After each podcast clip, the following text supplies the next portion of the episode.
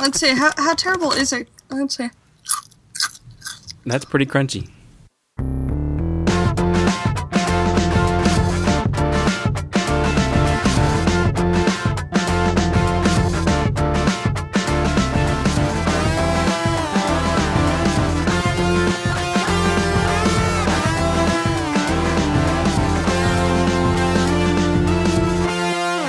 I'm Steve. And I'm Dolly. And this is Withdrawn. Two boring librarians make libraries less boring. You know, we could change the name of this show by We could creating change the- change. We could change the tagline of the show. We could because we're not because we're not boring. Are we? No. I don't think we are. I think we're pretty great. Yeah. Um, anything else you want to change? Uh, everything. Make all the changes. Would you consider yourself a change uh, pro kind of person, Steve? A change agent. Changer rater? Yeah, I think so. Um, I'm. I I don't know that I, I'm not. I'm not really a quick change kind of person. Like when I um, got my promotion a few months back. I mean, I came to a new branch and kind of get your. I like to kind of get the lay of the land first, and then kind of make changes as they go along. I don't like to come in and just sweep it and sweep in new changes without seeing how things work where I am first. What about you? Do you like to make big changes? Yes, I like to come in and set the building on fire and then, uh, you know, sweep around and do that. No, it's tempting though. It's very Yeah. tempting. Um, the job I'm in currently, I sort of thought that was one of the things I'd been hired to do. Uh-huh. So I came in with a lot of ideas, and and as it turned out, um, the person, one of the people who had hired me, I was doing what they had envisioned, and one of the other people, I, w- I, w- I was not. Like they, they, they had a, they had a thought that things might change, but in years, kind of thought. That was that was really interesting because I had been in a role before that where we were um, we were a library that had left a larger system, so we were sort of reinventing some wheels and we were thinking of new approaches, and so we could kind of just implement stuff and see how it worked. And then at the job I got to after that, it was more. Um, they wanted a little more time and consideration and explanation and documentation and stuff, and that's um, that's hard for me because I kind of I do tend to just say like, "Let's go." Woo! Well- um, but well, I think let- that's a see- really valuable lesson. Yeah. Yeah, well, it seems like that's one that that's one sort of um, end of the spectrum, and then there's the other end of the spectrum where you just come in and change everything all at once, and then I'm kind of in the middle of having all these ideas, but figuring out a way to get to them, kind of in a deliberate, some more planned out kind of way. But I think I think it's easy for easy for us in our kind of positions to do that because we're in charge. Um, How do you see people who are not in charge of their building being able to create change in their workplace? I think um well you know you made you make a smart um point about sort of sitting back, taking the lay of the land, getting an idea of what's going on, lie of the land, uh, and seeing where things can be changed and maybe thinking out a way they can be changed before actually doing anything. Yeah. And when you're at a slightly lower level, that's that's great because then to me as a supervisor, if you come to me and you say, I noticed that, you know, the underwater basket weaving could be done so much more efficiently if we had scuba masks or so, you know, and you come to me and you let me know the full thought, then you have a complete ask. It's it's much more difficult when someone comes to me um, with an attitude of of something like, you know, this isn't working.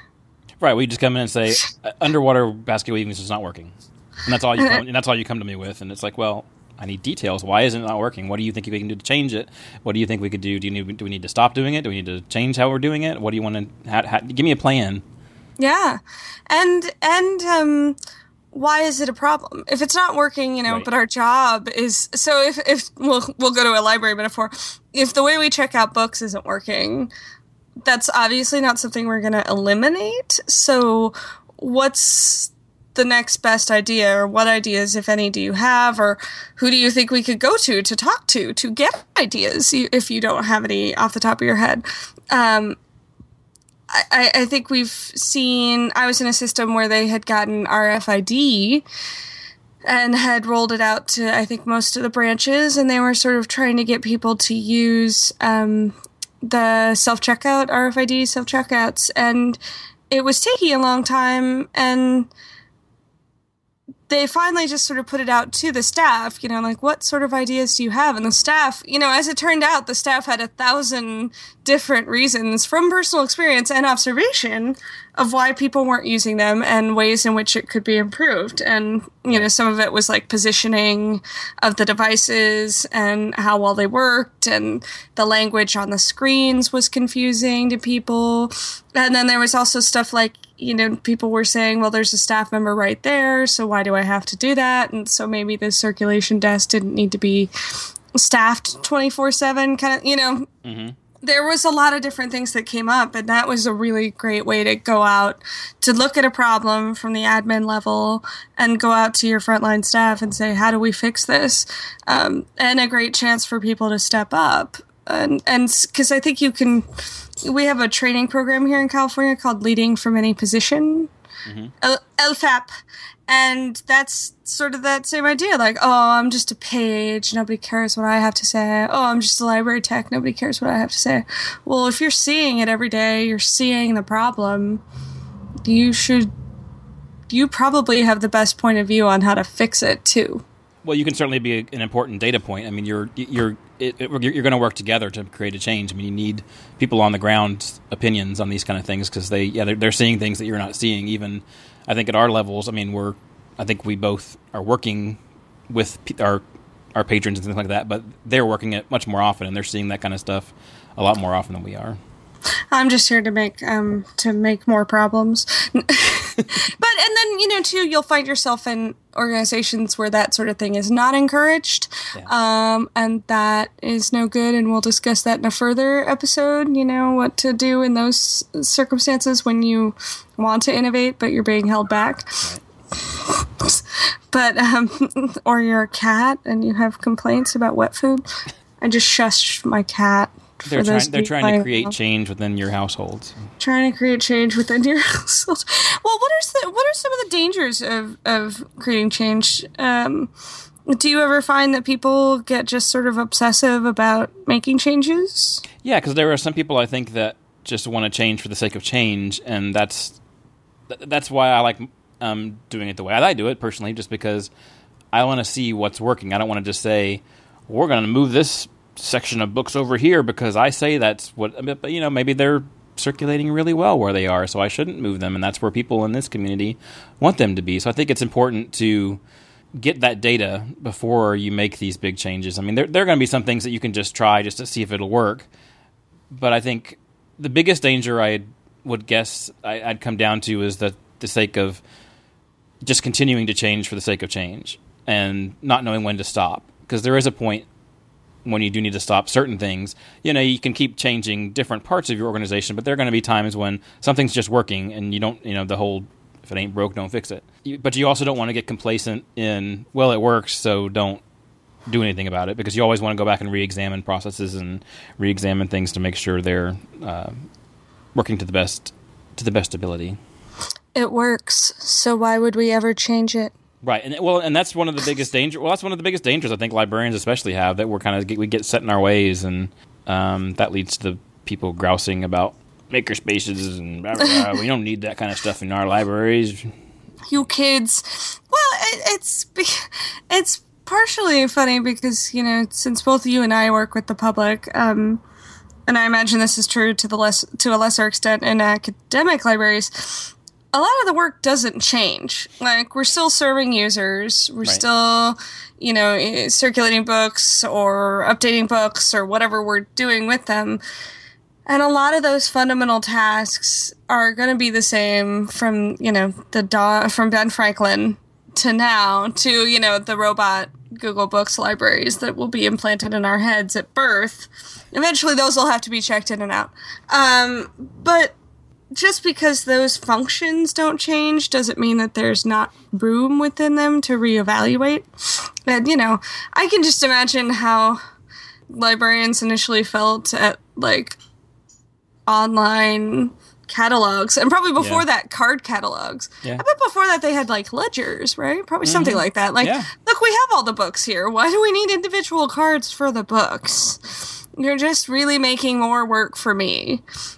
Yeah, I- And- I, can, and- I can just write down the book and the name of the person who comes in and checks it out, and then when I come back, I'll just strike through it. And so easy and i'm sure there are places still doing it um that way but uh, what you know what do you what do you say steve when you run into people who have that kind of point of view on the change you want to make like look we've always done it this way and it's working fine well, I follow the advice of one of my role models, Donald Trump, and I say, "You're fired." trump No, I mean, uh, excuse me. Well, I mean, what, what what I do is I, if if it's somebody, it depends on who it's coming from. If it's coming from someone that I supervise, then I can coach them into a way of not seeing it my way, but seeing it, tr- trying to look at things in a different direction and in a different dimension, and uh, just trying to convince them that there's there's always ways to make just even if you're going to do the exact same thing, you can find efficiencies in what you're doing. So let's just look at it from another direction. Just try to out look at, think outside the box to use the stereotypical thing there. Um, if it's Color coming outside the line right, if it's coming from somebody above me, then I think it's on me to convince them of the change, and a lot of that's going to come back to what we were talking about earlier with having the data to back that up, even if it's just allegorical or hard data, whatever. Just you need to have a reason to make this change. Well, and this is my favorite anecdote. Anecdote. I've told I told this at ALA in Las Vegas, and um, I've told it before. And it's from a book called Switch: How to Change Things When Changing Things is Hard, or When Change is Hard. And um, it is a story about a hospital, I believe, in the Bay Area, where they were having trouble with um, nurses who were tasked with dispensing medication on doctor's orders. Um, making mistakes. And one of the things they found when they looked at it was that part of the problem was that um, because of the layout of their ER or whatever unit it was, um, the nurses usually had to walk past a lot of people with the order in their head, and they would have to get stopped. They would get distracted. They would get this. They would get that. So that by the time they got to the actual dispensary pharmacy area, they might have you know transposed numbers or forgotten what the order was or something like that. And um, so what they decided to do was they put they would have vests vests for the nurses who you know got an order. They have this vest and it would say please don't bother me. I'm i'm going on this task. And it was like construction worker colored. And they would go direct to the thing and the nurses hated it. Um, they thought it was degrading and the doctors hated it. They thought it um, was you know inaccessible and the patients hated it. They again found it also inaccessible and made it difficult to talk to the nurses and by the end of the six month trial of it, the, the administration was like, well, yeah, we just have to, this isn't working. And they looked at their numbers and their errors, medication prescription errors had gone down by something like 40%. Hmm. And, and so it's, it was, it's such a fascinating example of a change that everybody hates that nevertheless works. Well, and that's and that's, that's something that I think you really have to do, especially as in the, I mean, when you're in leadership positions. You need to transition change well. You need to be able to manage change because that's going to be the reaction of probably a large portion of your staff when you introduce some change. It's going to be resistance and or i mean or be aware that you know changes they you need to be able to dis- demonstrate their value yeah, right. so one way or another there are changes too that people just love that don't really work and what do you do when a change isn't working probably for this whole everything we're talking about here, you always need to be aware of your surroundings, aware of your processes, aware of your procedures to find things that need to be changed. And so, as you're doing this, um, keeping this awareness, you should be realizing when things are not working. And just like that story you just told, when they went and looked at the actual data, they kept aware. They you know they were keeping track of all this stuff. They realized, well, it's working. So that's how you can realize that you need to keep going with the thing, even if you don't like it. yeah Whereas the other way around, everybody may love this new RFID system that you have, but for some reason, books are getting stolen more often because it's cheap technology and it makes it right through your security gates and doesn't set off alarms or anything like that or whatever. um, kind of example you could give. Yeah. Well, and I think there's um there's there's something to be said for making sure that you're tracking how your change is going too because I have also seen people just sort of make the change and swan off, swan off, uh, wander off and not monitor it, not get feedback on it, not do anything with this notion that like, well, I made the change. What more do you want from me? Yeah, no, I mean, I, I've actually got a couple of projects in the planning stages right now, and part of it is um, some of it's moving some collections around to different places. And right now, I'm doing things like running reports to see how they're circulating right now, so that when I make the change, I can look at those reports again later to see if it actually did increase. Because I think what I'm going to do is going to increase the circulation, and if it doesn't, I'll switch it back because it didn't work and it's making my circuit go go down. That's obviously not what I'm wanting to do. So, Woohoo! woo, reports. A change. Yeah, I mean, we had a funny thing where like we were having a lot of um at an old job where we were having DVDs stolen.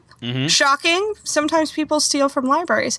If you're just tuning in, sometimes people steal stuff from libraries. Um, and uh, part Breaking of it news: was people stink. people are terrible. Uh, no, people are great. We love them. But sometimes people think, get confused about what belongs to them and what doesn't. And we were part of the problem was that the reshelving, resorting stacks were way in the back in a corner uh, with no real staff coverage. We didn't really have cameras anyway, but um, no staff cover. Like staff weren't spending very much time there unless they were loading a cart to go and shelve it. So I looked at it and I was like, what if we slice the bread before we sell it? Um, no, I looked at it with a page of mine and uh, who'd been there a long time, and we looked in the DVD section and we found a row of shelves that was kind of underused with like documentaries or something, and we were able to interfile those more creatively, and then we had the returns right next to the regular DVDs. So not only did did the theft go down, the circ went up because the more popular stuff mm-hmm. was getting found instantly when it went back on that res- re- resorting shelf, and it didn't take the patrons very long, and the staff liked it, and and I, it was an overall just a huge success that we just kind of like snap one day i was like i'm getting very very tired of replacing things that have been taken. So you know what do we got? What do we got? And that's the that's the example of something that has it's small but it has such a huge measurable effect. So all this stuff does matter. Yeah, no, and, we, we we had some places um, at a previous branch I worked at where things were getting stolen from a certain area in the branch, and we realized it was kind of in a back little corner, and it wasn't really feasible to move it anywhere else. So what we did is we just increased staff walking around to that area, so it's just sort of monitoring it more often and being more careful about things like that. So yeah sometimes that's Well, I the mean, solution. And you never knew know too. Like some I mean if you have parts of your library where um I mean depending on your usage where staff rarely goes, Yeah. you may have users there who have questions who aren't Yeah. getting any help. You know, they had a large fiction section there and I think um and it was split out, you know, fiction and sci-fi and mysteries and yada yada. And so they just started sending librarians out there with iPads to sort of answer questions and do roving reference, and it turned out to be a, a big, another big success that was oddly enough not my idea, and yet somehow it still worked out. But it was this uh, again a small change that really had a huge measurable impact on the way people perceived the library. I'm, I'm a big fan of those incremental changes because they're great at like sort of introducing a new way to be. Like, maybe it was never common to have that level of customer service. Um, so we'll just start with making sure everybody's on the desk and available and there. And like, the worst thing to me is having people walk into the library and not have anybody sitting there or not have anybody who obviously works there available to speak to. That's, that's kind of meh. Yeah, I mean, people don't like to hear it sometimes, especially when you're talking outside of library world of you know big societal changes. But incremental change is how change happens.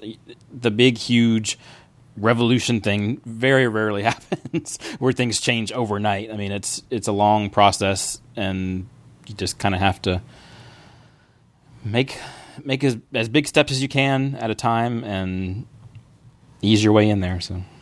Yeah.